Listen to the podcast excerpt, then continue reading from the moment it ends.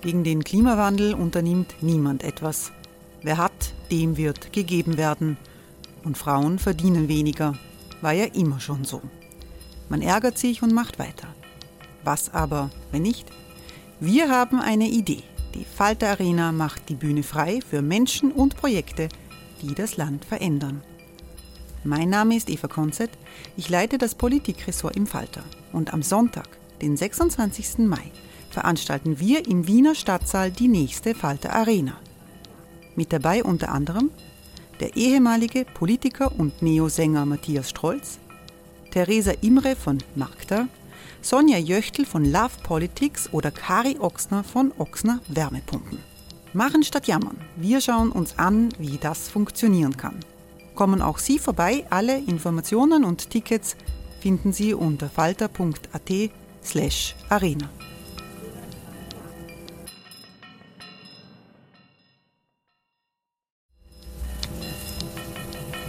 slash arena. Falter-Podcasts werden durch Werbung unterstützt. Das hilft bei der Finanzierung unseres journalistischen Angebots. Die Erderhitzung ist kein Gefühl, aber mit vielen Gefühlen verbunden. Sorgen etwa oder Angst. Eine Veranstaltung gegen diese Ohnmacht ist Tipping Time, eine Klimakonferenz der Zivilgesellschaft. Von 9.5. bis 11.5. findet Tipping Time in Kooperation von Globe Art, Solektiv und Tangente St. Pölten statt und lädt ein zu Diskurs, Diskussionen und Workshops mit namhaften Vortragenden wie Nikolai Schulz und Friederike Otto. Weitere Informationen finden Sie auf www.tangentesanktpölten.at.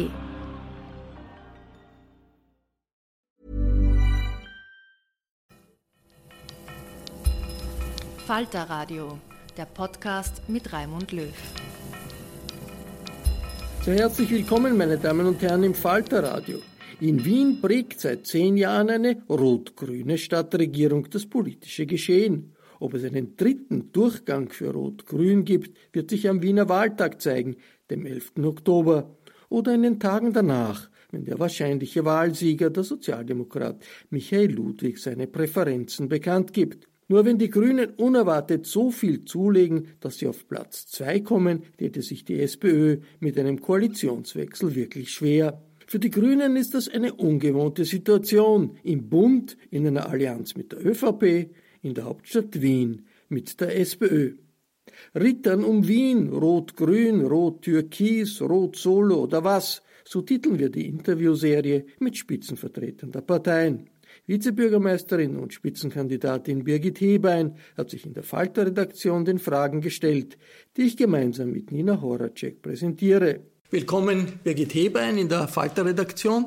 Birgit Hebein ist Vizebürgermeisterin seit einen, eineinhalb Jahren. 14 Monaten. 14 Monaten, ist gleichzeitig in der Stadtregierung zuständig für Verkehr und Stadtentwicklung, war vor dem Einstieg in die Kommunalpolitik aktiv in verschiedenen NGOs, linken NGOs.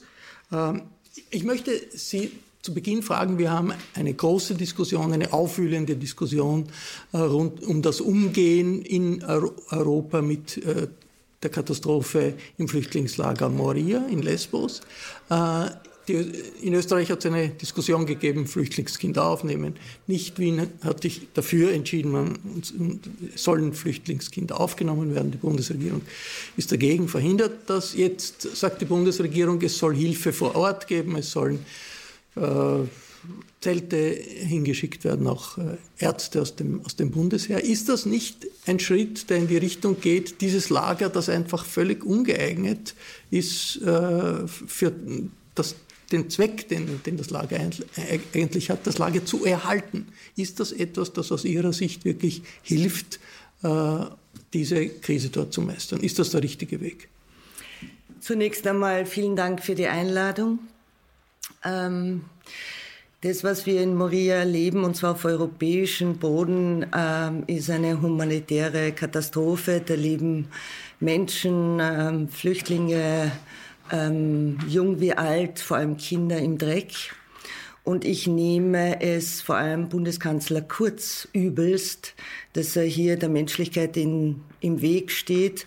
Denn wir haben uns in Wien bereit erklärt, äh, Menschen aufzunehmen. Und ich sage Ihnen auch, warum diese Diskussion jetzt stattfindet.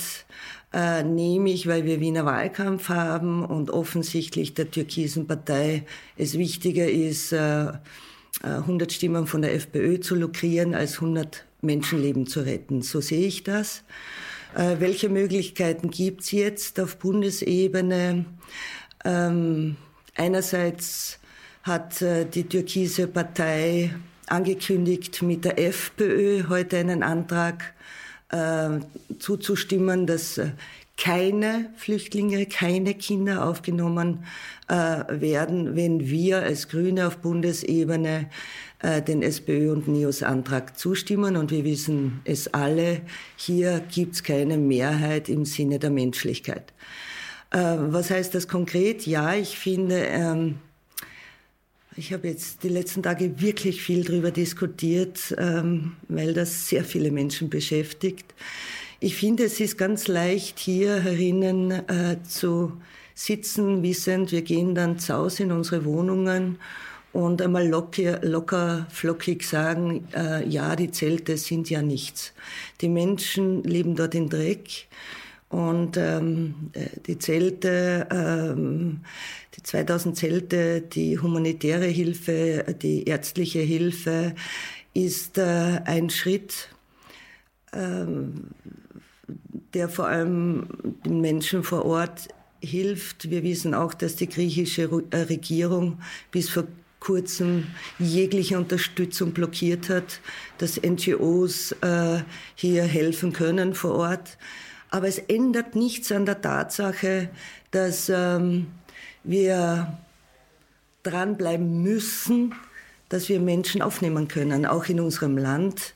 Und äh, für mich heißt das in erster Linie ähm, den Druck zu erhöhen. Für mich heißt das in erster Linie auch mit ÖVP-Wähler, Wählerinnen in Dialog zu treten und den Druck zu verstärken. Jetzt, das kann es nicht sein. Jetzt sagen jene, die das verhindern wollen und sagen, das wäre wär ganz schrecklich, wenn Österreich ein paar Flüchtlinge oder Flüchtlingskinder aufnimmt. Das äh, würde bedeuten, dass die Willkommenskultur in Wien zurückkommt. Was ist das überhaupt für ein Begriff? Gibt es eigentlich Begriff? das? Was, was, das ist im, im, im, Diskurs, in der Diskussion plötzlich ein Schimpfwort geworden. Gibt es diese Willkommenskultur? Soll es die geben? Und wollen, wollen Sie an einer solchen Willkommenskultur in Wien arbeiten? Niemand, niemand wird uns allen, nämlich Hunderten, Tausenden Menschen, die an den Bahnhöfen geholfen haben, als 2015 die Menschen auf der Flucht angekommen sind. Niemanden äh, wird es gelingen, dieses äh, solidarische Gefühl, dieses, äh, wenn es darauf ankommt, halten wir zusammen, äh, wegnehmen können. Niemand wird das schaffen. Also ich erhalte wenig von diesem Vokabular, Willkommenskultur oder noch verächtlicheres. Ähm, das ist das eine. Und das andere, das äh, zu vergleichen mit 13.000 Menschen, um die geht es jetzt auf europäischem äh, Boden, finde ich äh, unzulässig. Ähm, gehen wir ein bisschen in die Vergangenheit. Sie waren ja in Ihrer Vergangenheit sehr aktionistisch auch unterwegs, ähm, waren in der Hausbesetzerszene aktiv, haben ähm, Deserteure aus dem damaligen Jugoslawienkrieg, die nach Österreich gekommen sind, weil sie nicht kämpfen wollen, unterstützt. Sie haben schon gesagt, Sie waren auch am Westbahnhof sehr aktiv, als die Flüchtlinge im Jahr 2015 angekommen sind, waren dort viele Nächte, haben geholfen, Wohnungen organisiert, ähm, Schlafstellen, Möglichkeit, sich zu waschen und so weiter. Jetzt würde ich gerne wissen, wie viel von diesem linken Aktionismus steckt eigentlich noch in Ihnen, jetzt als Vizebürgermeisterin? Ich habe meine Grundhaltung nicht geändert und werde sie auch nie ändern. Und meine Grundhaltung ist immer geprägt gewesen und das ist es nach wie vor vom Einsatz für Menschenrechte, Menschlichkeit, Gleichberechtigung, Solidarität. Ähm, das prägt mich auch heute, auch als Vizebürgermeisterin und auch als Stadträtin für Verkehr, Klimaschutz, Bürgerinnenbeteiligung und äh, den gesamten Energiebereich. Warum betone ich das so? Ich bin davon überzeugt, dass äh, wir jetzt zwei Krisen zu meistern haben. Das eine ist die Corona-Krise, aber auch die Klimakrise. Und äh, wenn wir nämlich nichts tun, wird sich Wien, eine der Städte, die am meisten betroffen ist, um äh, mehr als acht Grad aufheizen. Das heißt, keine Nächte mehr, wo sich's abkühlt, enorme gesundheitliche Probleme und die alten Menschen gehen überhaupt nicht mehr außer Haus. Und äh, Dazu gehört, äh, wenn wir als Ziel haben, ähm, Wien in die Zukunft zu führen als Klimahauptstadt, wenn wir als Ziel haben, klimaneutrales Wien, hitzeresistentes Wien und auch einem äh, sensiblen Umgang mit Wasser, heißt das letztendlich auch, den öffentlichen Raum zu verteilen. Zwei Drittel des öffentlichen Raumes sind besetzt mit fahrenden, stehenden Autos. Und wir leben seit Monaten, seit wir auch die Maria-Hilfer-Straße umgestaltet haben oder Begegnungszonen oder coole Straßen schaffen, dass äh, das Lebensqualität bedeutet für die Wiener und Wienerinnen. Dann bleiben wir gleich beim Verkehr. Wir haben den Christian Kratzer, den Sprecher des Verkehrsclub Österreich, gefragt, ähm, wie er zehn Jahre rot-grüne Verkehrspolitik in Wien beurteilt und auch, was geglückt ist und was nicht. das wollen wir Ihnen kurz vorspielen. Der Herr Kratzer klingt so. Ja, Wien ist noch mehr eine Öffi-Stadt geworden, vor allem die 365 Euro Jahreskarte hat regelrecht eingeschlagen. Die Zahl hat sich hier seit dem Jahr 2010 auf mehr als 850.000 verdoppelt. Wien ist die einzige EU-Stadt, wo es mehr Öffi-Jahresnetzkarten als Pkw gibt. Der Radverkehr hat zugenommen. Wien hat auch äh, etwas verbessert Richtung mehr Fußgängerfreundlichkeit, Stichwort Begegnungszonen, Stichwort Fußgängerzonen.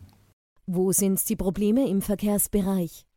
Ein großes Problem in Wien ist der Autopendlerverkehr nach Wien herein. Unter dem leiden die Wienerinnen und Wiener. Abgase, Lärm. Mit jeder neuen Straße im Umland von Wien nimmt auch der Verkehr zu. Da braucht es auf jeden Fall eine deutliche Reduktion. Was sich leider auch nicht verändert hat, ist die ungerechte Platzverteilung. Immerhin die Wienerinnen und Wiener legen 75 Prozent ihrer Alltagswege mit Öffis, zu Fuß, mit dem Fahrrad äh, zurück. Das ist dreimal so viel wie mit dem Auto und trotzdem bekommt das Auto den absolut meisten Platz zugestanden. Es gibt viele Straßen, wo selbst die parkenden Autos deutlich mehr Platz haben als die Wienerinnen und Wiener, die zu Fuß oder mit dem Fahrrad unterwegs sind.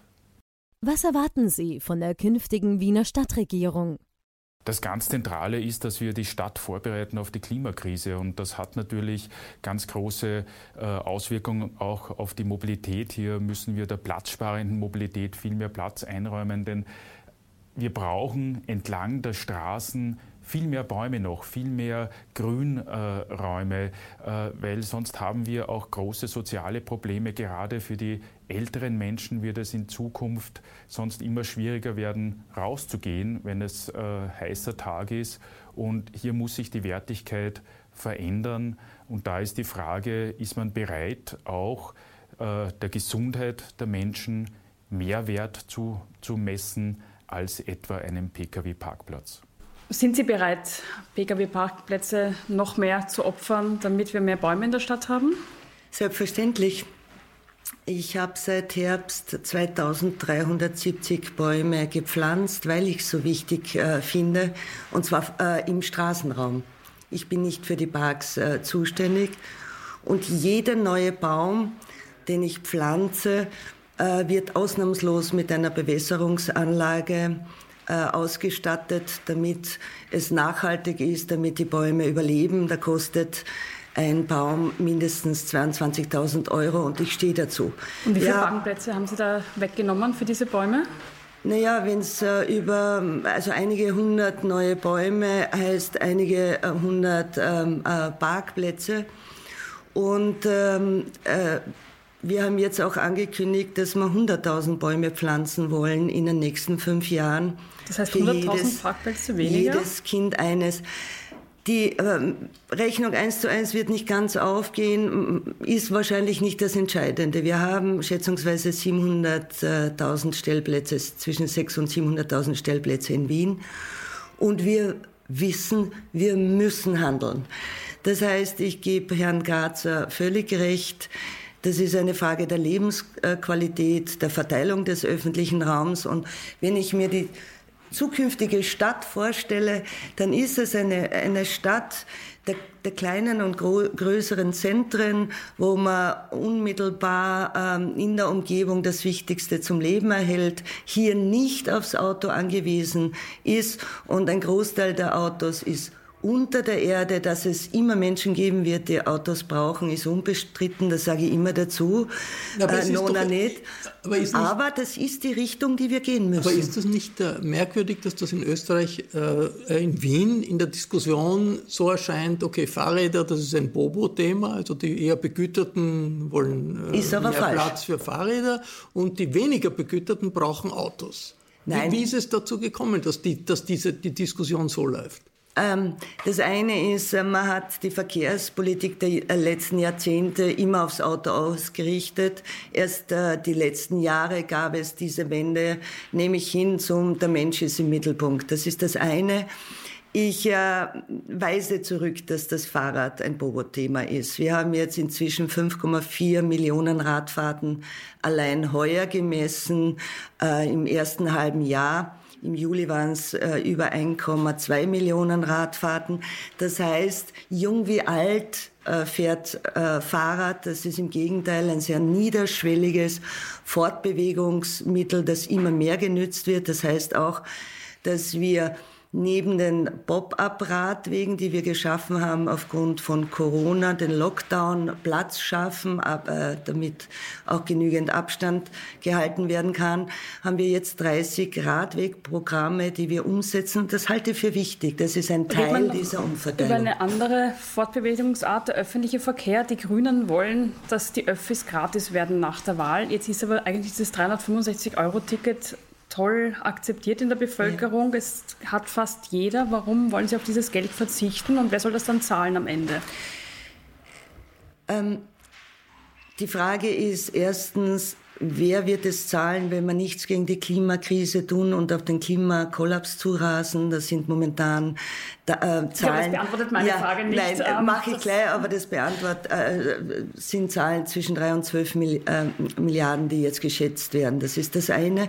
Das zweite ist ähm, die äh, wir haben jetzt Covid-19, wir haben eine äh, Wirtschaftskrise, wir haben steigende Arbeitslosigkeit und es gibt viele Menschen, die jeden Euro umdrehen müssen. Und ja, man vergisst das immer in der Diskussion, fast die Hälfte der Wiener Wienerinnen hat kein Auto im Übrigen. Und je einfacher das Familieneinkommen ist, desto mehr Prozent sind es dann. Und wir haben gesagt, machen wir doch jetzt als Sofortmaßnahme eine Entlastung für ein Jahr. Ähm, geben wir die öffentlichen Verkehrsmittel für ein Jahr frei. Das entlastet die Menschen. Und Sie glauben, im nächsten Jahr sagen die Leute dann Danke, Frau Vizebürgermeisterin, dass ich wieder zahlen darf? Und gleichzeitig machen wir was fürs Klima.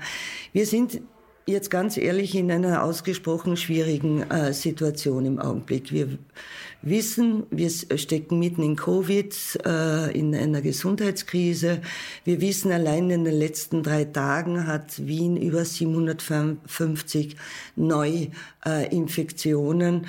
Und äh, da wird es enorm wichtig sein, hier behutsam äh, auf Experten, Expertinnen zu hören und gut durch die Krise zu kommen und das jetzt nicht äh, zum Wahlkampfthema zu machen. Und wir wissen auch, die Arbeitslosigkeit steigt. Und äh, wir müssen jetzt alles tun. Und das tun wir auch in Wien mit den Paketen, die wir gemeinsam in der Koalition schnüren, damit wir jetzt niemanden übersehen. Und dieses äh, gratis 365 Euro Ticket ist ein Teil davon. Covid-19, die Pandemie, äh, hat die ganze Welt erfasst, hat, hat äh, Millionen Leute sind davon betroffen, bis zu einer Million möglicherweise umgekommen. Äh, damit trotzdem, es gibt viele Corona-Leugner, gerade auch äh, in Kreisen, die kritisch sind, sich selbst als kritisch verstehen, das, was die, von der Obrigkeit kommt, äh, nicht gerne hören, nicht akzeptieren wollen. Treffen Sie auch in Ihrem Milieu äh, äh, Corona-Leugner, die sagen, das ist alles nicht so ernst, das ist alles übertrieben? Ich weiß nicht genau, was jetzt mein Milieu ist, weil ich ähm, naja, gestern alternativen Milieu. Na, na, äh, gestern habe ich mit Bauarbeiter geredet auf einer Baustelle. Letzte Woche haben wir einen Räumannplatz eröffnet, äh, wo ich äh, mit den Leuten in Favoriten gesprochen habe. Ja, ich treffe auf die Menschen, die kritisch sind, aber vor allem treffe ich auf Menschen, die eine Orientierung wollen. Ähm, das habe ich vor allem erlebt äh, von Eltern, Schulbeginn, wie geht's weiter, die steigenden Zahlen, wird jetzt Wien auf Orange umgestellt, was heißt das für den gesamten Bildungsbereich? Ich glaube tatsächlich, dass es enorm wichtig ist, ähm, und ich gehöre zu den Vorsichtigen, äh, weil ich ähm, äh, finde, wir sollten alles tun, damit wir einen zweiten Lockdown verhindern, dass man tatsächlich auf die Experten, Expertinnen hört, dass man tatsächlich der Ampel eine Chance gibt. Auf Gut, der die Experten Seite. sind auch nicht immer einer Meinung. Ja, aber ich ähm, vertraue hier sehr auf Rudi Anschober und das Team, das er zusammengestellt hat, auf der einen Seite und auf der anderen Seite entwickeln diese ja immer Leitlinien.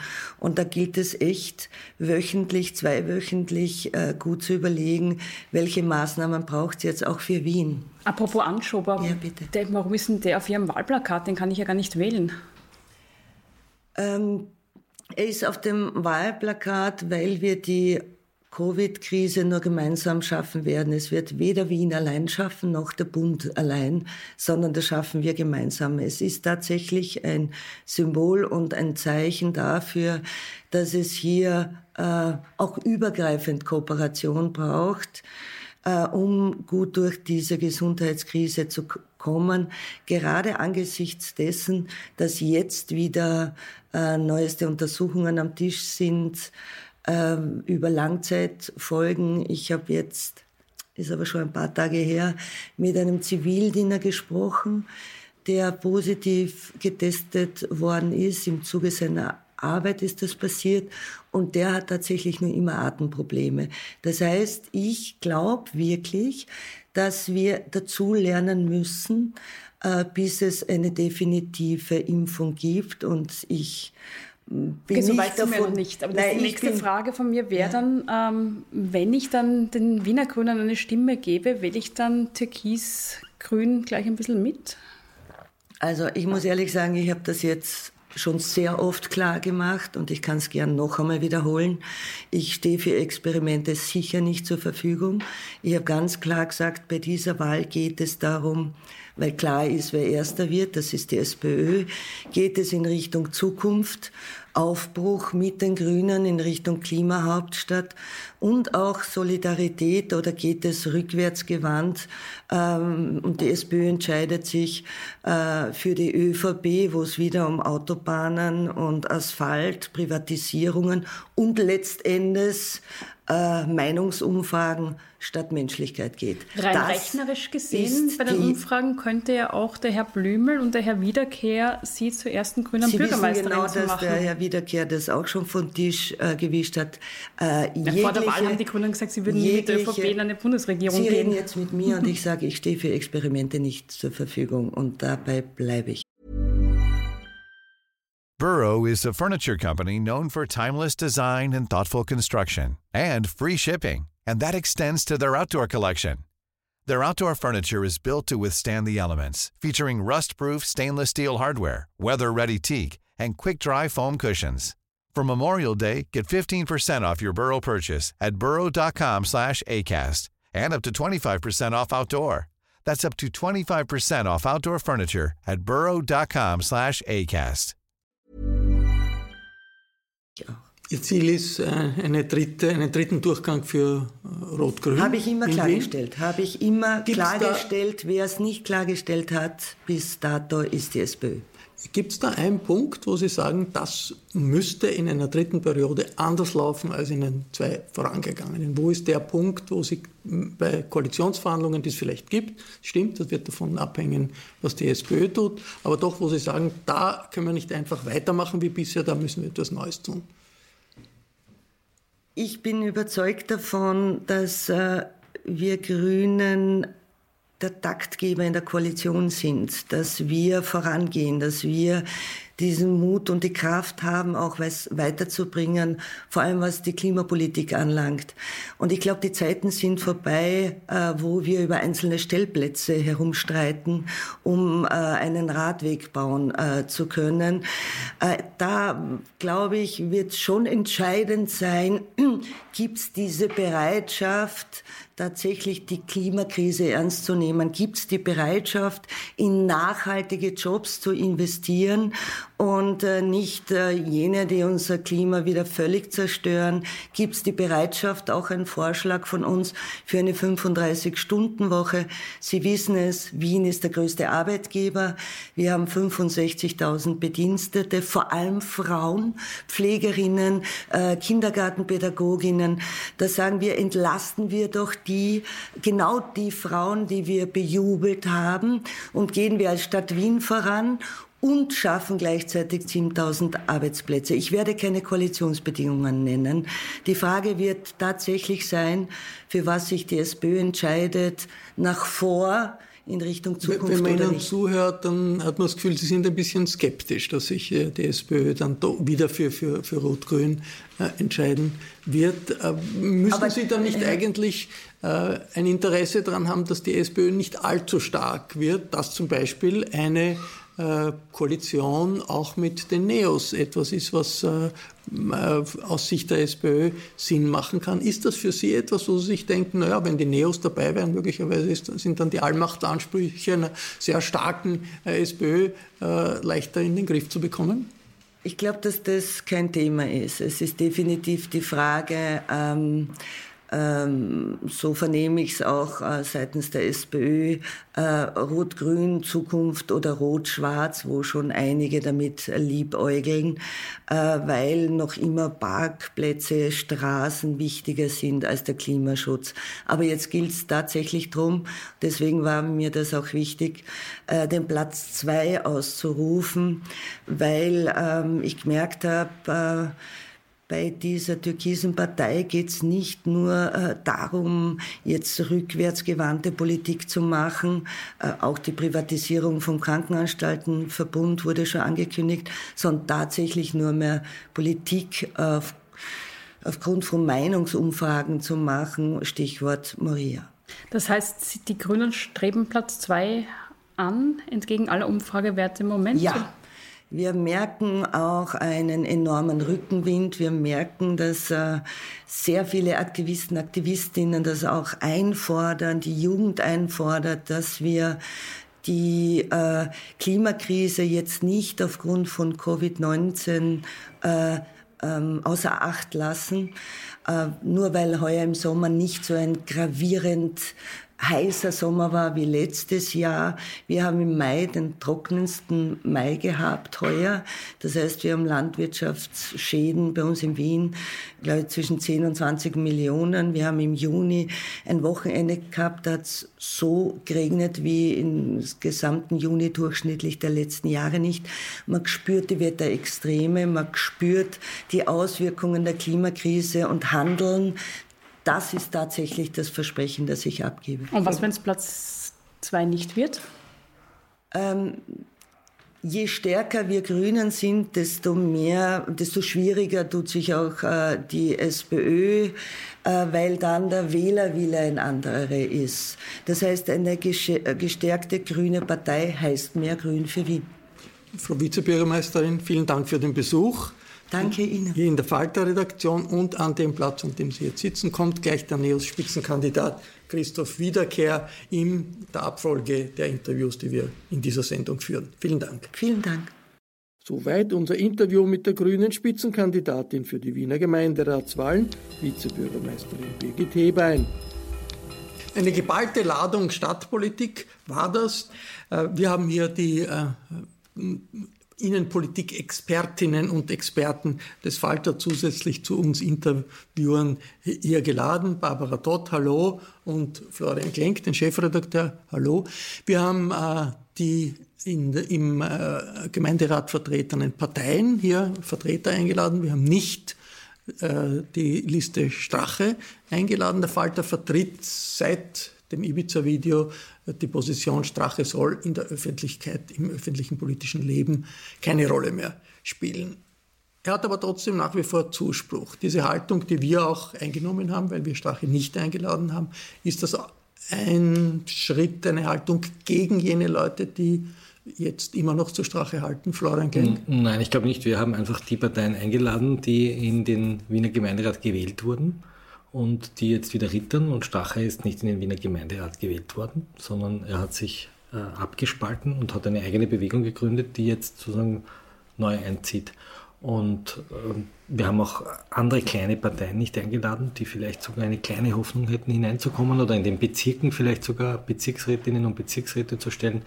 Äh, und tatsächlich halten wir Strache für einen korrupten Politiker, der hier nicht sozusagen ein Podium bekommen soll, das er eigentlich sich nicht durch die letzte Wahl erarbeitet hat. Barbara Dott, wie wichtig ist äh, der Wiener Wahlkampf für die Dynamik der innenpolitischen Situation in Österreich? Also es ist vor allem für die SPÖ entscheidend, weil die SPÖ als Oppositionspartei im Bund massiv geschwächt ist, de facto kaum präsent. Und äh, Wien ist für die SPÖ einfach einer der wichtigsten, wenn nicht der wichtigste, ähm, die wichtigste Plattform. Das heißt, man wird sicher genau hinschauen, wie Ludwig abschneidet und wird auch Schlüsse für den äh, Bund daraus ziehen. Wir haben einen sehr selbstbewussten äh, Bürgermeister hier äh, gesehen. Äh, dem Platz, wo jetzt der Florian Genk sitzt. Die SPÖ macht aber ein bisschen einen Retro-Wahlkampf. Wenn man sich die Plakate ansieht, die hm, hätten irgendwie in den 60er Jahren oder so wahrscheinlich auch nicht viel anders ausgeschaut. Warum das? Ist das eine bewusste Entscheidung? Passt das, das politisch, Florian Genk? Es ist schwer einzuschätzen, ob das passiert oder ob das eine bewusste Entscheidung ist. Es gibt ja immer auch in der Arbeiterkammer oder in der SPÖ diese, diese eine Inszenierung des Politikers mit der ausgestreckten Hand vor den Plänen. Also es hat schon wirklich so was Realsozialistisches. Und tatsächlich ist, besinnt sich ja Wien auf seine sozialistischen Wurzeln in der Wohnungspolitik, in der Gesundheitspolitik. Der Staat tritt sozusagen wieder stark in Erscheinung. Die Leute kommen darauf, dass die privaten Dinge nicht so funktionieren, wie sie funktionieren sollen. Das ist die Message, die transportiert werden sollen, die aber hinter der Fassade nicht ganz so stimmt. Wer die Wiener äh, Mittelschulen besucht hat. Wir haben jetzt eine große Geschichte im Falter. Wir sehen, dass das eben nicht so funktioniert. Also insofern ist das auch eine Inszenierung. Aber die spannende Frage wird sein, ob es der Bürgermeister schafft, das, was sogar der grüne Christoph Korher schon andeutet, ob er vielleicht eine absolute Mandatsmehrheit schafft. Und wenn man da hinter den Kulissen mit den anderen Parteien spricht, ist das etwas, was sie nicht mehr ganz ausschließen, dass das passieren kann unter gewissen also so walarithmetischen... So optimistisch sind die selbst die Zuversicht, die, die, die SPÖ-Politiker mit der größten Zuversicht eigentlich nicht. Natürlich nicht, weil sonst würden sie ja ihre Wähler demobilisieren.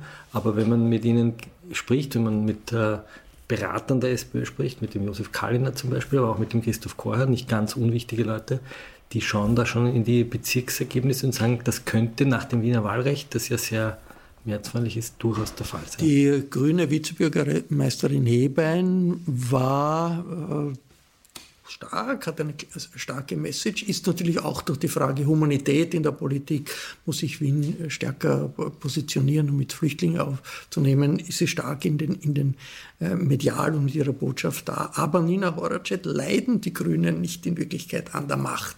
Immer dieser Widerspruch, was man haben will, was man fordert und dann, wenn man in mächtigen Positionen ist, sowohl in Wien als auch im Land, ist es schwierig. Ist das ein Wahlkampf, der ein bisschen ein Ausdruck der, des Leidens der Grünen an der Macht ist?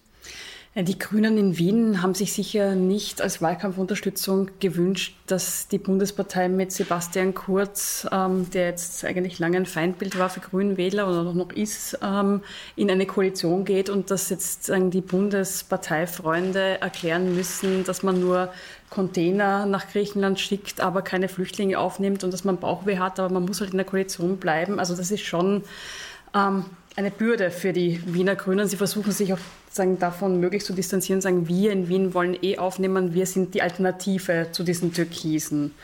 Und ähm, haben auch, also sie hat ja auch sehr klar ähm, die Wiener ÖVP angegriffen und gesagt, dafür steht Wien gar nicht. Sie versuchen halt Wien als Gegenmodell darzustellen. Ein großer Unterschied zu früheren Wahlkämpfen, Barbara Todt, ist, die FPÖ spielt eigentlich nicht mehr wirklich im Rittern um Wien eine große Rolle. Inwiefern ist das möglicherweise ein Weg zur Befreiung von dieser Gefahr, rechtsradikalen Gefahr in Wien, der über die unmittelbaren Nachwehen des Ibiza-Videos hinausgehen. Ist möglicherweise Wien da im Begriff, sich zu befreien, wegzugehen von dieser dauernden Sorge und Angst. Jetzt die FPÖ erobert das Rathaus und erobert das Land und macht irgendwie Orbanland draus.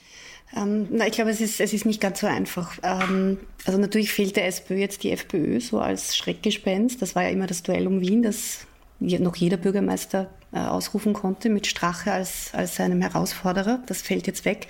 Aber wir erleben äh, einen Wahlkampf, wo eigentlich drei Parteien die Wähler rechts und ganz rechts der Mitte ansprechen, nämlich neben der FPÖ und dem Team Strache ja auch die ÖVP. Also Gernot Blümel hat die ÖVP in Wien ganz deutlich nach rechts weit rechts gerückt. Er macht mit Slogans und mit Ansagen, äh, startet er in die Wahl, die man sonst nur von der FPÖ kennen würde, beispielsweise äh, dieses ohne Deutsch quasi keinen Platz im Gemeindebau. Ja. Also das äh, lässt mich jetzt nicht so optimistisch in die Zukunft blicken, wenn man sieht, dass eben dieses Wählerpotenzial jetzt von eigentlich drei Parteien bedient wird.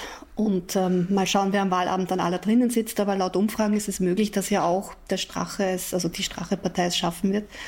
Und ähm, ja, also ich glaube, ein Ende ist da noch nicht abzusehen. Aber doch Florian Klenk, eine österreichische Innenpolitik mit einer dauerhaft schwachen FPÖ wäre doch nicht so eine schreckliche Perspektive. Naja, es kommt darauf an, was aus der ÖVP wird. Wenn sich die ÖVP verabschiedet von den christlich-sozialen äh, Wurzeln, also blicken wir nach Europa, wie sich dort christlich-soziale Parteien gerade in der Flüchtlingsfrage etablieren. Mark Rothe, den Sebastian Kurz immer sehr bewundert hat, oder schauen wir nach Bayern zu Söder oder Seehofer im Bund in Deutschland, dann sieht man eine völlig andere konservative Volkspartei als in Österreich. Also die ÖVP in Österreich rückt eben sehr weit nach rechts. Äh, die Frage ist, ob das insgesamt dem Parteienspektrum gut tut, weil so hatte man sozusagen eine, eine 20 plus Prozent, 20 Prozent plus rechte Partei, aber immerhin noch eine bürgerliche, starke bürgerliche Partei, die halt jetzt immer mehr in Richtung alle müssen Deutsch sprechen im Gemeindebau tendiert und damit eigentlich eine sehr, sehr extreme rechte Position fährt. Also im Wiener Wahlkampf nicht mit der wahnsinnigen Dramatik äh, erobert jetzt die FPÖ äh, das Rathaus, aber doch äh, mit äh, vielen Elementen, die wahrscheinlich die nächsten Jahre in der österreichischen Innenpolitik äh, prägen werden. Wenn ich noch kurz anmerken darf, ich habe seit dem Jahr 2000 mehrfach ähm, das Begräbnis der FPÖ erlebt, ähm, das Mediale. Das war im Jahr 2002 mit Knittelfeld, dann mit 2005, als Heinz-Christian Strache die Partei übernommen hat, jetzt wieder mit Ibiza. Bis jetzt ist der tote Patient jedes Mal wieder auferstanden. Ich würde das diesmal auch nicht ähm, ausschließen, in einer längerfristigen Perspektive, wenn die Arbeitslosigkeit steigt ist einfach, wenn man diesen, also die Wählerinnen und Wähler sind ja nicht verschwunden, die sind, die bleiben jetzt vielleicht mal zu Hause. Die Frage ist, ähm, was machen die bei der nächsten Wahl? Ja, das werden wir sehen. Ich hoffe, diese Sendung hat Ihnen geholfen, äh, war eine Entscheidungshilfe für Sie, für die Wahlen äh, in Wien. Den Hinweis auf das Falter-Abo, der immer am Ende äh, dieser Sendung kommt, den erspare ich mir jetzt, den, äh, da frage ich jetzt den Chefredakteur, weil der da sitzt, warum ist es jetzt so besonders wichtig, den Falter zu abonnieren in der Zeit, wenn man es noch nicht getan hat? Ja, aus mehreren Gründen. Erstens, weil eine verdammt gute Zeitung ist. Zweitens, weil die Bundesregierung den Falter anders als die großen Boulevardmedien nicht mit Millionen überschüttet, äh, mit Inseraten. Und äh, drittens, weil wir demnächst in eine große oder bereits in eine große Wirtschaftskrise schlittern, die natürlich auch die Werbeetats kürzt. Und daher brauchen wir Leserinnen und Leser, die unseren Journalismus unterstützen, unsere Unabhängigkeit unterstützen und diese Redaktion am Leben halten. Das funktioniert gut und daher danken wir, dass Sie auch ein Abo Ich bedanke mich für Ihr Interesse. Ich äh, hoffe, dass Ihnen diese Runde und auch die Beurteilung nachher etwas gebracht hat. Ich äh, wünsche Ihnen alles Gute. Bis zur nächsten Folge.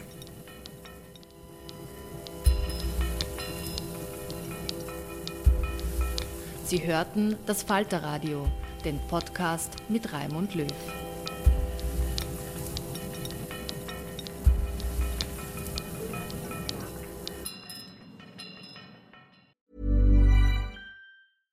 Flexibility is great. That's why there's yoga. Flexibility for your insurance coverage is great too. That's why there's United Healthcare Insurance Plans. Underwritten by Golden Rule Insurance Company, United Healthcare Insurance Plans offer flexible, budget friendly coverage for medical, vision, dental, and more. One of these plans may be right for you if you're, say, between jobs, coming off your parents' plan, turning a side hustle into a full hustle, or even missed open enrollment. Want more flexibility? Find out more about United Healthcare Insurance Plans at uh1.com. Even when we're on a budget, we still deserve nice things.